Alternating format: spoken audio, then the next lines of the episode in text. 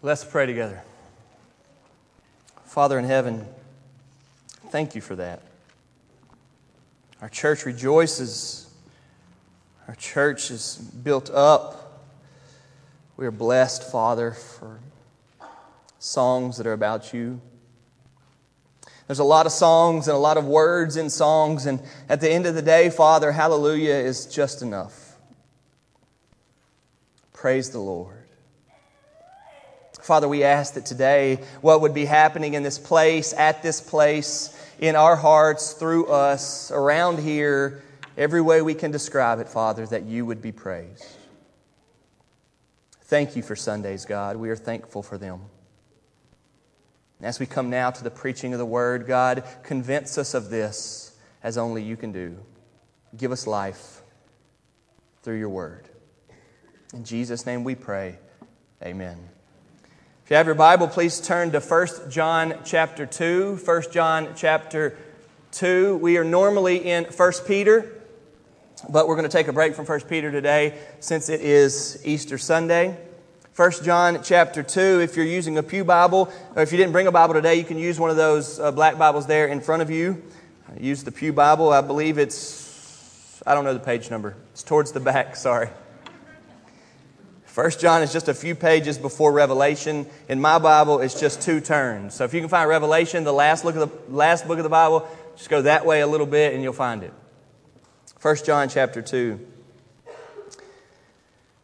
Easter Sunday is such a special day. It's, it's been a busy week. We had a Good Friday service here Friday night that was, was very encouraging. And then we had uh, the Easter egg hunt last weekend, which uh, we were we were uh, hesitant to do it the week before, but we know that everybody's Easter weekend is so busy. So we did it the week before, and now in hindsight, since we had uh, record rains and floods, it was great. I would imagine that Easter egg hunts yesterday were pretty muddy.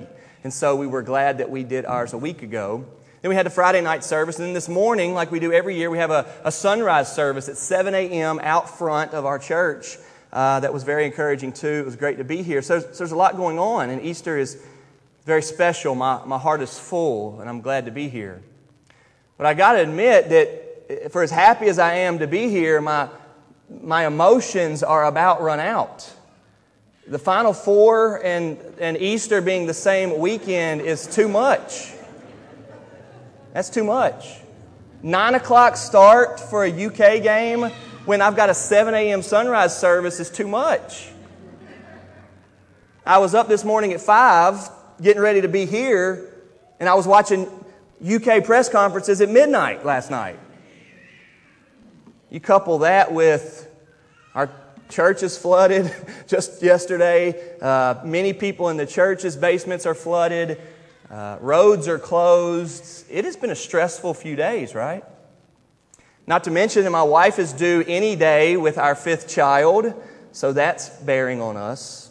My emotions are, are running wild right now. But I'm glad to be here. And I appreciate so much that you are ready to be here and glad to be here. Honestly, there's nowhere else I'd rather be on Sunday morning at, at 1045 than, than here at this very place with you all to worship God. When I preach on Easter, I'm always thinking, you know, what I want the people to hear. And as soon as I start thinking about that, I, am quickly reminded that you don't need anything special. I'm not here today to tell y'all anything new. I want to preach the same thing to you all that I hope I preach every week that God loves you and that you can know Him and that He'll forgive you of all your sins. So that's what I'm going to preach to you today. And I think a lot of the time what happens is I, we, the world forgets that that's what our message is. So today I hope to remind you again, afresh, what God's message really is. Because as you know, it's often misconstrued. And you may have come here today very skeptical about becoming a Christian. You may have come here today knowing that you used to be committed to Christ, but not so much now. We may have come here today very much so committed, but, but discouraged. And I hope that today the Word of God would remind you afresh what God is really like, what His message to us truly is, and that upon that your soul would be awakened. You would be alive to God. When you do wrong, no offense, but I'm assuming you do. When you do wrong, how do you, how do you coach yourself? And what coaching is there? What advice is there that you might tell yourself that helps? Is there any? I don't mean wrong like something small. I mean when you have truly done something wrong. You've been bad. You've disobeyed. What do you tell yourself? Or, if you have children and they do wrong, what do you tell them? What do you tell a child who has willfully done wrong? Cheated on a test at school and been caught for it?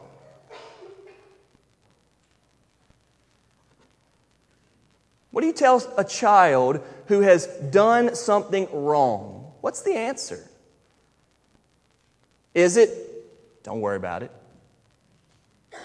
Is it, it's not that big of a deal? Is it, everybody does it at least once or twice in their life? What, what is it? What is it that we tell ourselves, or to help us see it a little bit better, what is it we tell our, our children? It's hard to find an answer when, when I'm throwing out answers that sound like, wow, that's a really good one. Because so many of what we, what we try to say is coaching or life advice, so many of those are, are just lacking. They fall short. Surely that's not the answer. I want us to see today from 1 John chapter 2, the very heart of God, the message of the Word of God, and indeed the answer the answer to this. Look at 1 John chapter 2. 1 John is a letter written by John. Many of you know that John has a gospel too. The first four books of the New Testament are Matthew, Mark, Luke, and John. And those four gospels are four different people giving account of the life of Jesus. That's what the gospels are. Matthew will tell you from the birth of Jesus to the death, burial, and resurrection of Jesus. Mark will take you from the beginning of Jesus' ministry to the death, burial, and resurrection of Jesus. Luke will take you from the birth of Jesus all the way to the death, burial, and resurrection of Jesus. John will take you from the beginning of Jesus' ministry, plus he adds a prologue uh, about who Jesus is, Jesus being God, all the way to the death, burial, and resurrection of Jesus. Matthew, Mark, Luke, and John are wanting to tell you the story of Jesus. If you want to know about somebody, you read their biography. Matthew, Mark, Luke, and John, in many ways, are biographies on the Lord Jesus Christ. John, the New Testament teaches us, is the one disciple whom Jesus loved so closely.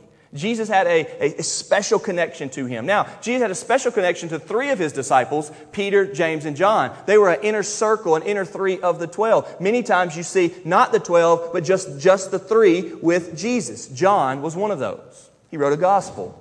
But later in the New Testament, here towards the end, where I was trying to tell you where it was earlier, right before the book of Revelation, you have three little letters, really small First John, Second John, and Third John. John being an apostle, John being a leader in the, in the early church, John wrote letters to Christians. This is what we have here. Second John is really short, maybe the shortest book in the New Testament. Third John is really short. First John, a couple pages, five chapters. And John is teaching us some things. You don't have to turn there. But at chapter 5, verse 13 of this book, 1 John, he tells us why he even wrote this book. That will help you. He says, I write these things to you who believe in the name of the Son of God, that you may know that you have eternal life. So he's writing to people who believe.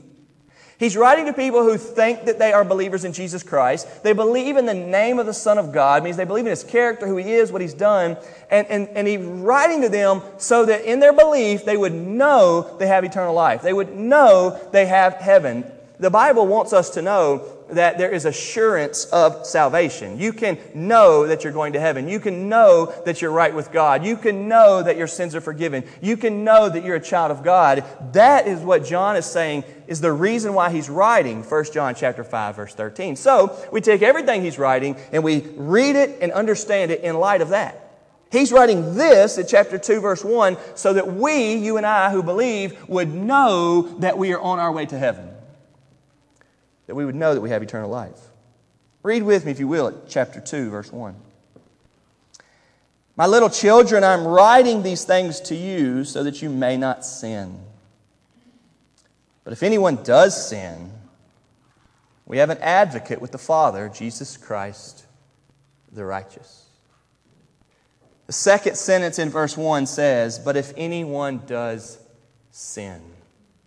Is that not appropriate for you and me? Is that not appropriate for our parenting? Is that not appropriate for the question I proposed earlier with, with what do you do when you do wrong? Here is the answer. But if anyone does sin, you might not have sinned this morning on your way here. I don't know how mornings are at your household. But I'm sure that you have sinned at some point in your life, and the Bible teaches to be guilty of one sin is to be guilty of all of them. To have sinned against God is to fallen short of the, is to have fallen short of the glory of God. We are all in the same position, every one of us, whether we agree or don't agree, whether we like it or whether we don't like it, whether we think so or whether we don't think so. Everybody in the room, everybody on the planet is in the same position that we have sinned against God. That's what it means to be a human. To err is human. To be a human is to be a child of Adam, the first man. And if anyone does sin, that's the position we're in, what do we do about it? What's the answer? What's the coaching? What do we say? And that's what verse 1 and verse 2 is about. So that's what we're going to see. Let's begin here. My, my little children. I love the way he writes this. Children, because they must be uh, somewhat younger than him, or they became believers after him. Maybe they're older in, in life and in age, but they're, they're younger in spiritual maturity. John, being an apostle, writing to these people who became believers maybe after he has become a believer. Children, writing to them because they are dear. They are younger, but yet they are dear to him. They, they matter to him. My little children, he says, he has a connection with them, he has a relationship with them.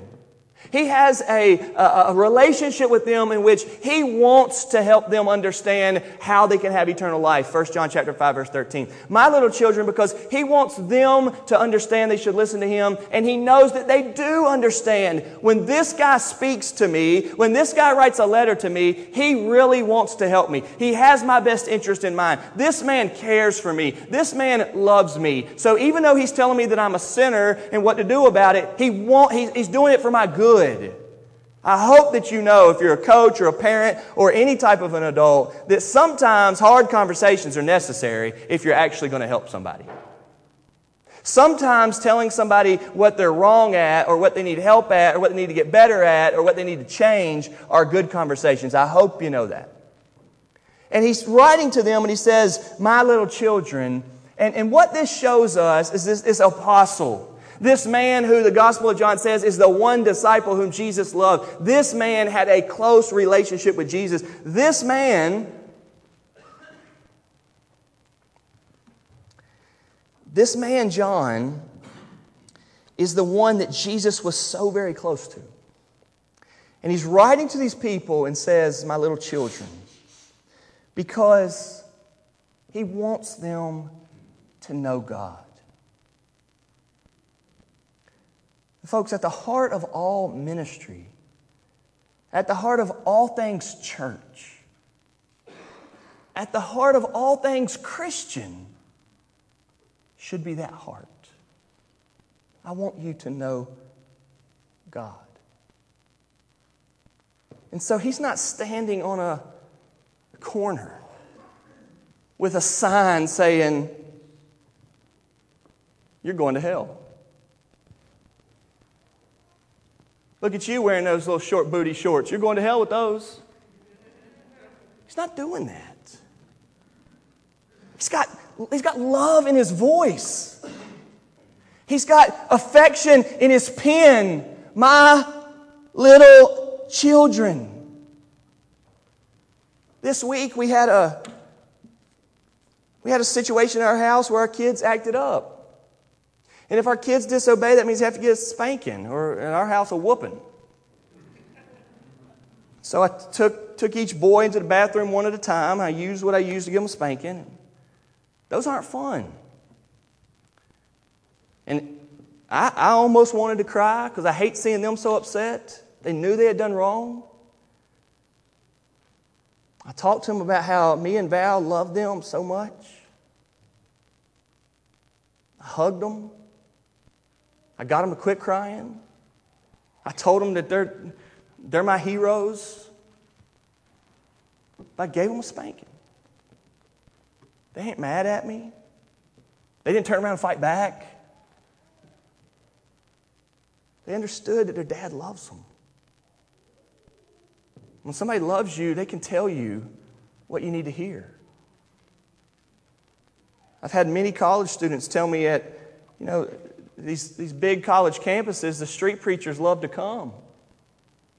And they'll just stand there yelling out these, these Christian phrases or whatever, not wanting to actually sit and talk to anybody about what the message of God is. They just want to yell out horrible things. So far from what God's really like. I'm glad that you're here today for no other reason that you might hear what God is actually like. God speaks to sinful people like this, my little children. How you say what you say means about as much as what you say. And when you start talking about things that are heavy, it means a lot. What John's about to say to these people is not, I'm right, y'all are wrong, you need to listen. Well, you keep on believing that and you go right on to hell. John's not concerned about being bigger or badder or better. John's not concerned here about being the one who's not embarrassed or not ashamed or made to look like a fool. He doesn't care. He wants them to know God. He wants them to end up in heaven. He understands that hell and suffering and judgment are very real. And you don't let people go there. You don't. If you really know what it is, you don't let people go there. And every one of us will go there if we don't ever listen to what God says. So somebody needs to say, My little children. Somebody needs to build a relationship somewhere to where that person will say, He, he wants me to know something serious. There's a pizza place that I eat at from time to time. It's on the other side of town. When I'm over there or near there, I'll go eat there. And been eating there for probably seven or eight years now. And I've gotten to know the owner pretty good. He loves to talk about sports. So we'll talk about sports all the time. We don't have many of the same opinions. But I like going in there and eating and talking to him. The other day, I'd already paid and I was getting a refill on my drink. I was about to walk out the door, and he goes, Josh, what's up with all you Christians being nothing but haters? I said, Well, what are you talking about? He said, Man, that's all I hear is that y'all, y'all Christians just hate on everything. You're against everything. I said, I hadn't heard about it. What are you talking about? He said, Do you watch the news or see anything that's going on? I said, I mean, yeah, I hear a little bit, but that's, that's not everybody. And he said, Man, it just seems like all y'all do is hate against everything. I said, Well, I'm a Christian and I'm even a preacher. I'm a pastor of a church, and you've never gotten nothing but love from me. I'm a, you're my good friend. Actually, you've never heard me hate on anything. He said, Yeah, I said, Not everybody's like that. I said, I can assure you this Jesus was not like that. And so, if people are not like that, or if people are like that, then maybe they don't know Jesus, is what I said to him. He said, Yeah, well, the way I see it is we're all going to die and stand before our Maker anyway, and we'll figure it out then. Folks, that's a bad way to see it. God tells us that if that's the way you see it, you're going to see it too late. Thought to myself, how embarrassed I am. How shameful this is to God. God writes, My little children. Somebody somewhere along the way, or, or many of us along the way, have showed us that we're only haters. Has anybody ever said to him, My little children? Does he have any neighbors or family people? Do you guys know the man I'm talking about? Has anybody ever wanted to say what 1 John chapter 2 is about? Because he hasn't heard it. He doesn't know it. He doesn't know what God is like toward sinful people. And it breaks my heart. Folks, God is nothing but good. Nothing but good. He can't be any other way. He is so incredibly gracious to sinful people. He is nicer to them than they are to him or any of us are to them. Read about him, if you will, and be amazed at the way he treats them.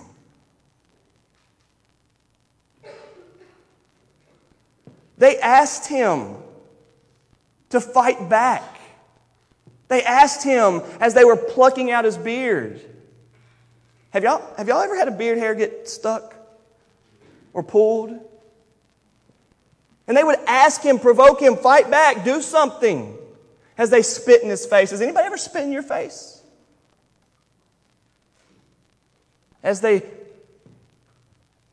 smushed a crown of thorns on his head, so much so that it was inside of his skin and blood was running down. As they were doing that to him, they were provoking him. Won't you do something about it then if you're so big and bad? If you really are God, won't you prove it? He didn't. There was a time where his people tried to, pulled out the sword and said, Let's go. Y'all want to try to fight, take our man? We'll fight y'all right here. Jesus stopped them right quick. We're not going to deal with people the way they deal with us. We aren't, but God is indeed, truly, matter of factly, too good for that.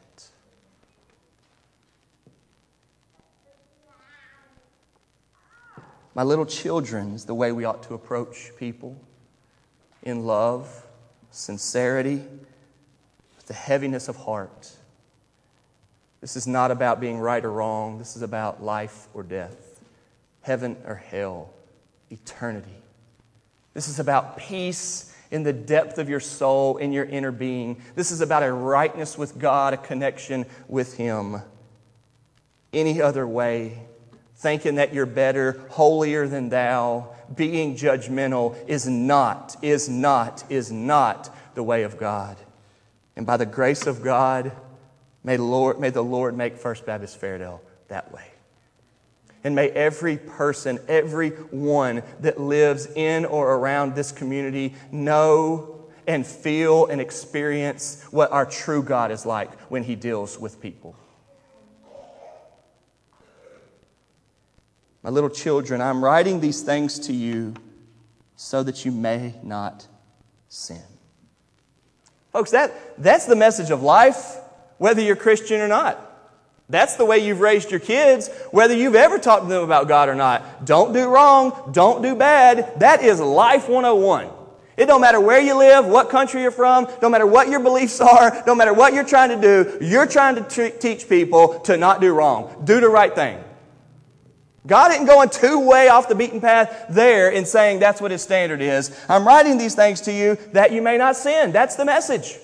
God is holy. We're not supposed to do wrong. We're not supposed to sin. Are there laws from God? Yes, there are. Ten commandments? Absolutely.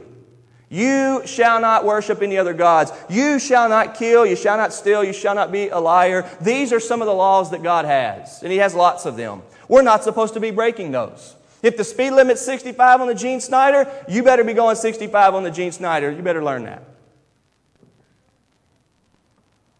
Not supposed to do the wrong thing. That's what life's about.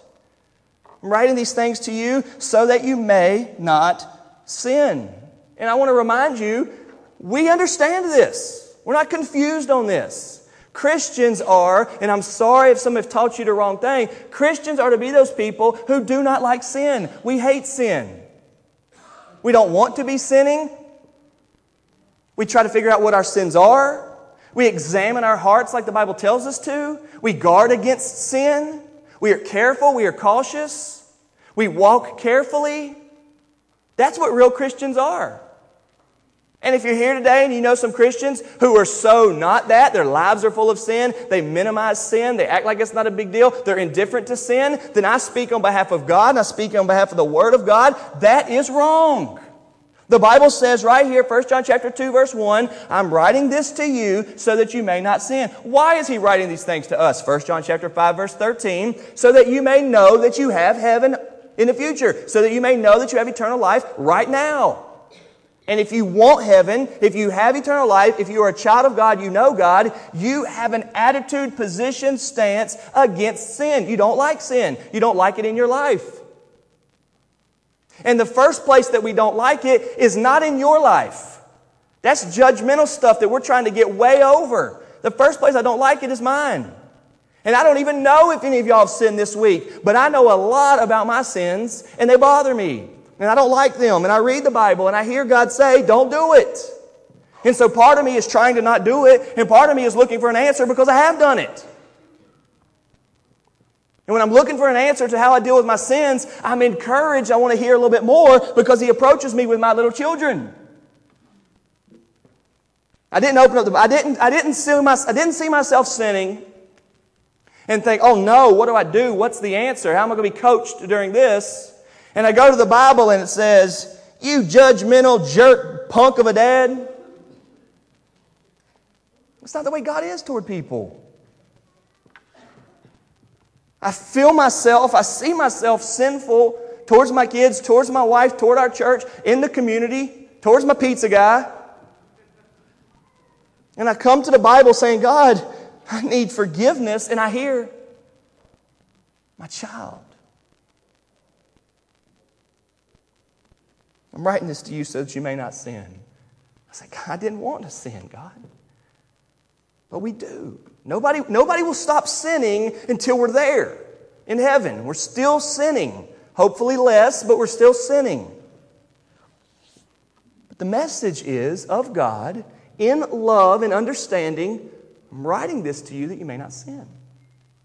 Now, the reason why John is writing this is because he's already said something about it. Look over to chapter 1, verse 8. Again, we have a position on sin. Look what he says. Chapter 1, verse 8. If we say we have no sin, if you don't think you sin, we deceive ourselves. And the truth is not in us. If you think you don't sin, then you, you don't know God. He tells us that we sin. Verse 9. Look, here's the message of God again. If you want to hang up a sign on a college campus, hang this one up. If we confess our sins, God is faithful and just to forgive us our sins and to cleanse us from all unrighteousness. I'd be so encouraged if I was walking to class and I saw that. Wouldn't you?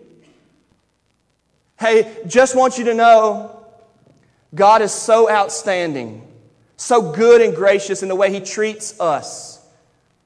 He's faithful and just to forgive you of all those sins. Wouldn't that be incredible? That's what God is saying. Look at verse 10. If we say we have not sinned, we make God a liar, and his word is not in us. Now, what is so good about that message from John is that he's not talking about the sins that you and I can identify, he's talking about all sins. And so maybe you're really good at not lying. Maybe you've got one of those moms like my mom that had me eating a bar of Dial soap when I was like five years old. And you're not going to talk that way. And mom, without the help of God, trained me really, well, I mean, with the help of God, but you know what I mean. It wasn't God necessarily so much that was teaching me to, how to talk, but my mom. God through my mom. Y'all know what I'm saying. I'm not trying to say anything awful about God there. But it was my mom, is what I'm saying. So maybe for you, the way you talk isn't, isn't it. But what John is getting at is that we are sinful people. And all of us, different sins. Some of them we hide. Some of, us, some of you have yet to admit. Some of y'all are still thinking that's not a problem in my life. And it is. You're denying it. But what he's saying is that if you're doing that, you're making God a liar, and making God a liar means that his word is not in you. The very next verse is our verse today, chapter 2, verse 1. My little children, I'm writing these things to you that you may not sin. So the message is not to sin. Why? What we preached on Friday, Good Friday. What killed Jesus? Our sins. Sins are what killed Jesus. God would not have died on the cross, He would have hung there forever. He died because of our sins. God put the sins of the world on Him, and that's what killed Him. So, if you are a believer in God, in Jesus, then why would you want to do the thing that kills him? That's God's message. When you come to believe that God is great and his son is your Savior, your attitude towards sin changes because that's what killed him. We don't deny our sins because then he doesn't need to die. We don't say that we don't sin because why did he have to die? He died because of our sins. We admit our sins, confess our sins, acknowledge our sins. And once we believe, then we start realizing, well, I should quit sinning. It's wrong. And my little children, I write these things to you so that you may not sin.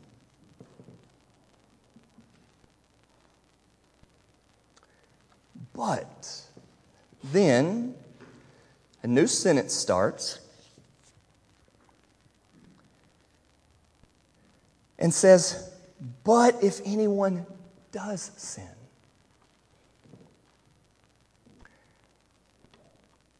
And this is the part of the message that I want you to hear that God is saying.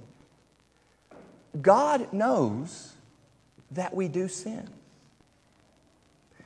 A message that says you in your sins are wrong and going to hell, and that's all the message that you're hearing, has forgotten that God says more. But if anyone does sin, to which every one of us go, yeah, that's me, God's opened the door for hope in our sin. Can I say that again?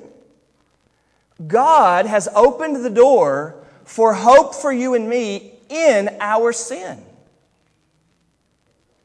We ought to never be a church that finds somebody in their sin and beats them down. If you're talking to somebody about Christianity and anger is coming out, stop. My little children, I write these things you may not sin, but if you do, I love it. Matthew Henry says this. He says, Certainly the gospel most prevailed where and when such ministerial love most abounded. Isn't that the truth? Let me say it again. Certainly the gospel most prevailed. In other words, the good news of Jesus is most effective, doing the most things, changing the most people when and where ministerial love like this most abounded. In other words, you show me a group of people clinging to the Word of God, yet loving people, and you'll see lives being changed. Half the churches in America are dying with a bunch of old people. Why? Because they look down upon young people.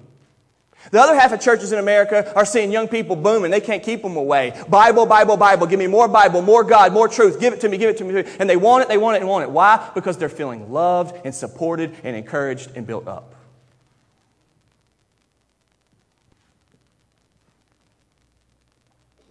My little children, I'm writing these things to you so that you may not sin. But if anyone does sin, do you? Of course you do. Don't let a church or, or a street preacher or, or anybody else get you so moved this way that you start saying you don't sin. That's crazy. Don't get so worked up and upset that you're trying to say that you don't sin. That's wrong. If everybody in the world starts making you think that you uh, that, that Christianity is horrible and awful, then forget about Christianity and go back to the source and let God speak. And hear him say, My little children, I'm writing these things to you so that you may not sin, but if anyone does sin. So we hear this and we say, Okay, I don't want to sin, but I still do. And God says, I know you still do, so I'm going to speak to that too. And here's what he says If anyone does sin, we have an advocate with the Father, Jesus Christ, the righteous. Y'all know what an advocate is? It's like an attorney. If somebody goes and talks to somebody on your behalf, it's outstanding. What John is telling these Christians here is that they're not supposed to sin because Jesus died for their sins, but we do still sin. And if you do, when you do, remember that you have an advocate with the Father, Jesus Christ the righteous. Jesus Christ, the God man, the Son of God, the one born of the Virgin Mary, is our advocate with God. I want to show you why he is our advocate. Turn with me to Matthew chapter 27. That's the first book of the New Testament. Matthew chapter 27. We're going to look at verse 45.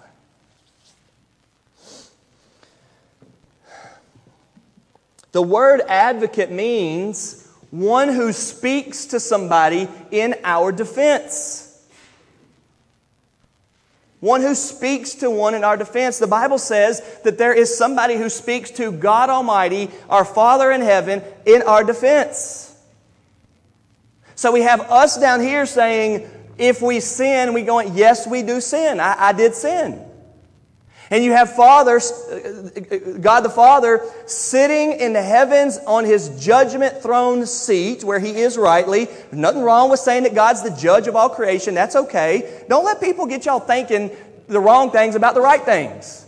So many of y'all used to believe the right things, and now you're starting to wonder if it's the right things because somebody that's a fool represented the right things wrongly. Don't let that happen. Dismiss the fools. Don't dismiss the truth. And there are a lot of fools. There's a lot of Christian fools. Get them out of your life. Be done with them. Stop listening to them. Let them keep being fools. But listen to the truth, what God says. So we're down here in our sins. God is there on his throne. Praise God, he is. And he looks at our sins and he thinks, that's bad. I told you not to do that. But his son, who is the advocate, is standing right there, pleading our case to him. Let me show you why he listens. Matthew chapter 27, starting in verse 45. Now, from the sixth hour, there was darkness over all the land until the ninth hour. That's about noon to 3 p.m. And in about the ninth hour, Jesus cried out with a loud voice, saying, Eli, Eli, lama sabachthani. That is, My God, my God, why have you forsaken me? Folks, on the cross, God in His awesome holiness turned away from His Son, forsake his, forsook His Son, turned His back on His Son, abandoned His Son, punished His Son, crushed His Son, killed His Son, Jesus. Why? Because He loves us. Verse 47. And some of the bystanders hearing it said, This man is calling Elijah. And one of them at once ran and took a sponge, filled it with sour wine, and put it on a reed, and gave it to him to drink. But the other said, Wait, let us see whether Elijah will come to save him. And Jesus cried out again with a loud voice and yielded up his spirit. And behold, the curtain of the temple was torn in two from top to bottom, and the earth shook, and the rocks were split. The tombs also were open, and many bodies of the saints who had fallen asleep were raised. And coming out of the tombs after his resurrection, they went into the holy city and appeared to many. When the centurion and those who were with him, keeping watch over Jesus, saw the earthquake and what took place, they were filled with awe and said, Truly, this was the Son of God. Jump over to verse 62. The next day, that is, after the day of preparation, the chief priests and the Pharisees gathered before Pilate and said, Sir, we remember how that impostor said while he was still alive, After three days I will rise. Therefore, order the tomb to be made secure until the third day, lest his disciples go and steal him away and tell the people, He has risen from the dead, and the last fraud will be worse than the first. Pilate said to them, You have a guard of soldiers. Go, make it as secure as you can. So they went and made the tomb secure by sealing the stone and setting a guard. Chapter 28, verse 1. Now, after the Sabbath, Toward the dawn of the first day of the week, Mary Magdalene and the Mary and the other Mary went to see the tomb, and behold, there was a great earthquake, for an angel of the Lord descended from heaven and came and rolled back the stone and sat on it. His appearance was like lightning, and his clothing white as snow, and for fear of him the guards trembled and became like dead men. But the angel said to the women, Do not be afraid, for I know that you seek Jesus who was crucified. Now listen to verse 6. He is not here, for he has risen as he said. Come, see the place where he lay. Y'all, Jesus Christ is God. And he was crucified for our sins. And three days later, glory to God, he was back. He was alive and the tomb was empty. That is the truth of the Word of God. Jesus Christ is the one who died for our sins and has risen in newness of life. Jesus says in John chapter 11, I am the resurrection and the life. Whoever believes in me, even though he dies, he will live. Any one of you who are scared of the coming death or who know that you're going to die because of your sins can have life in God forever because of Jesus. Now turn it back to 1 John. Here, John doesn't call him the risen one. John doesn't call him the Savior. John doesn't even call him Lord. He doesn't call him the one who lives. He calls him an advocate. Jesus has many names. Here, he's an advocate. Why? Because in our sins, after John says if anyone does sin, John says if anyone does sin, we have an advocate with the Father, Jesus Christ the righteous, which means Jesus is right in all that he does. He's never done wrong. Everything he does is right. He's completely right, completely holy, completely perfect. He never has sin. And he's standing right beside the God Almighty, judge of heaven and earth, right there. And God sees our sins, and yet Jesus is there as the ultimate, consummate, perfect defense attorney. And every time God sees our sin, Jesus shows him the blood. I died for them. I died for them. I died for them. I get mad at my kids. I died for them. I get mad at the person that cuts me off in this traffic mess we have right here in Fairdale. I died for them. I get frustrated at my shortcomings. I died for him. My attitude, my anger, my foul mouth, my sinful heart, my lusts, my imperfections, my pride, my arrogance, and so forth and so forth. God has a stance toward sin, but He also has a Son who is an advocate. And He stands there telling the Father, Y'all, listen, the judge is the judge. Don't deny that. But the judge has a son. He's our attorney, he's our advocate. Some of y'all might have a good attorney. You're not worried about doing anything wrong because he's going to get you out of it. That happens. I knew this guy once. He went to a really rich private school, and his dad was an attorney. I knew this kid. He lived way over that way. And he walked around with this attitude of, no matter, I can do anything. And he was always doing the wrong thing, getting in trouble, rebellious, bad kid. And he would just say, my dad's an attorney. He can get me out of anything. I've known some people who have friends that are cops, and so they're okay with speeding. Because if they happen to get pulled over and get a ticket, guess what? They're just going to call up their cop buddy and get the ticket taken care of.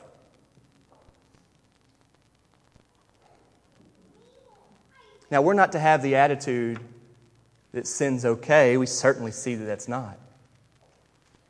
But we are to have the attitude that sin alone is not the worst thing in the world.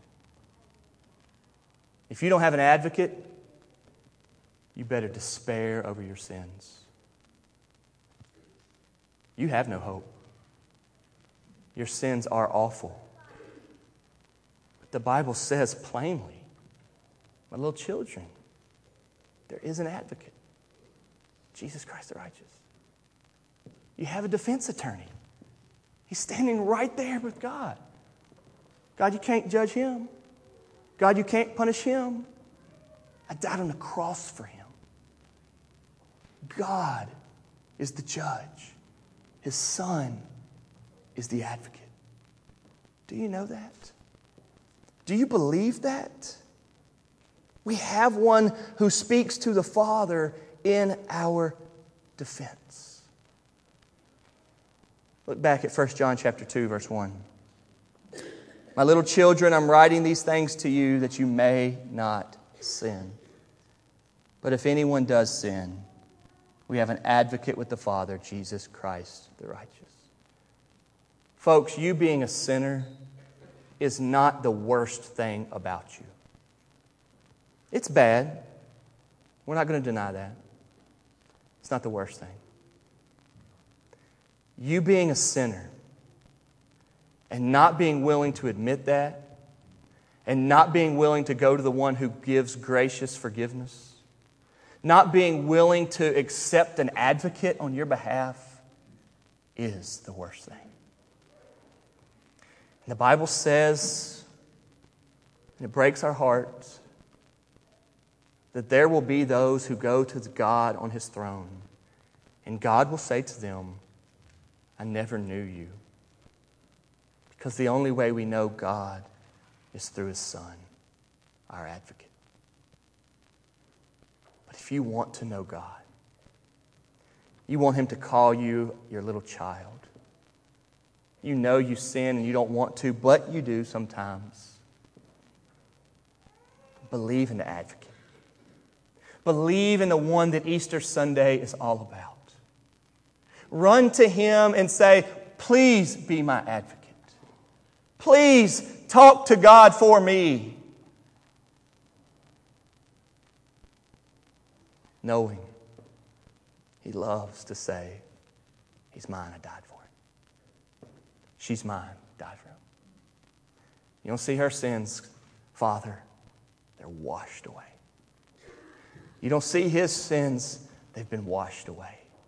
And every single person that has the advocate, the Lord Jesus Christ, risen from the grave, God is gracious to them.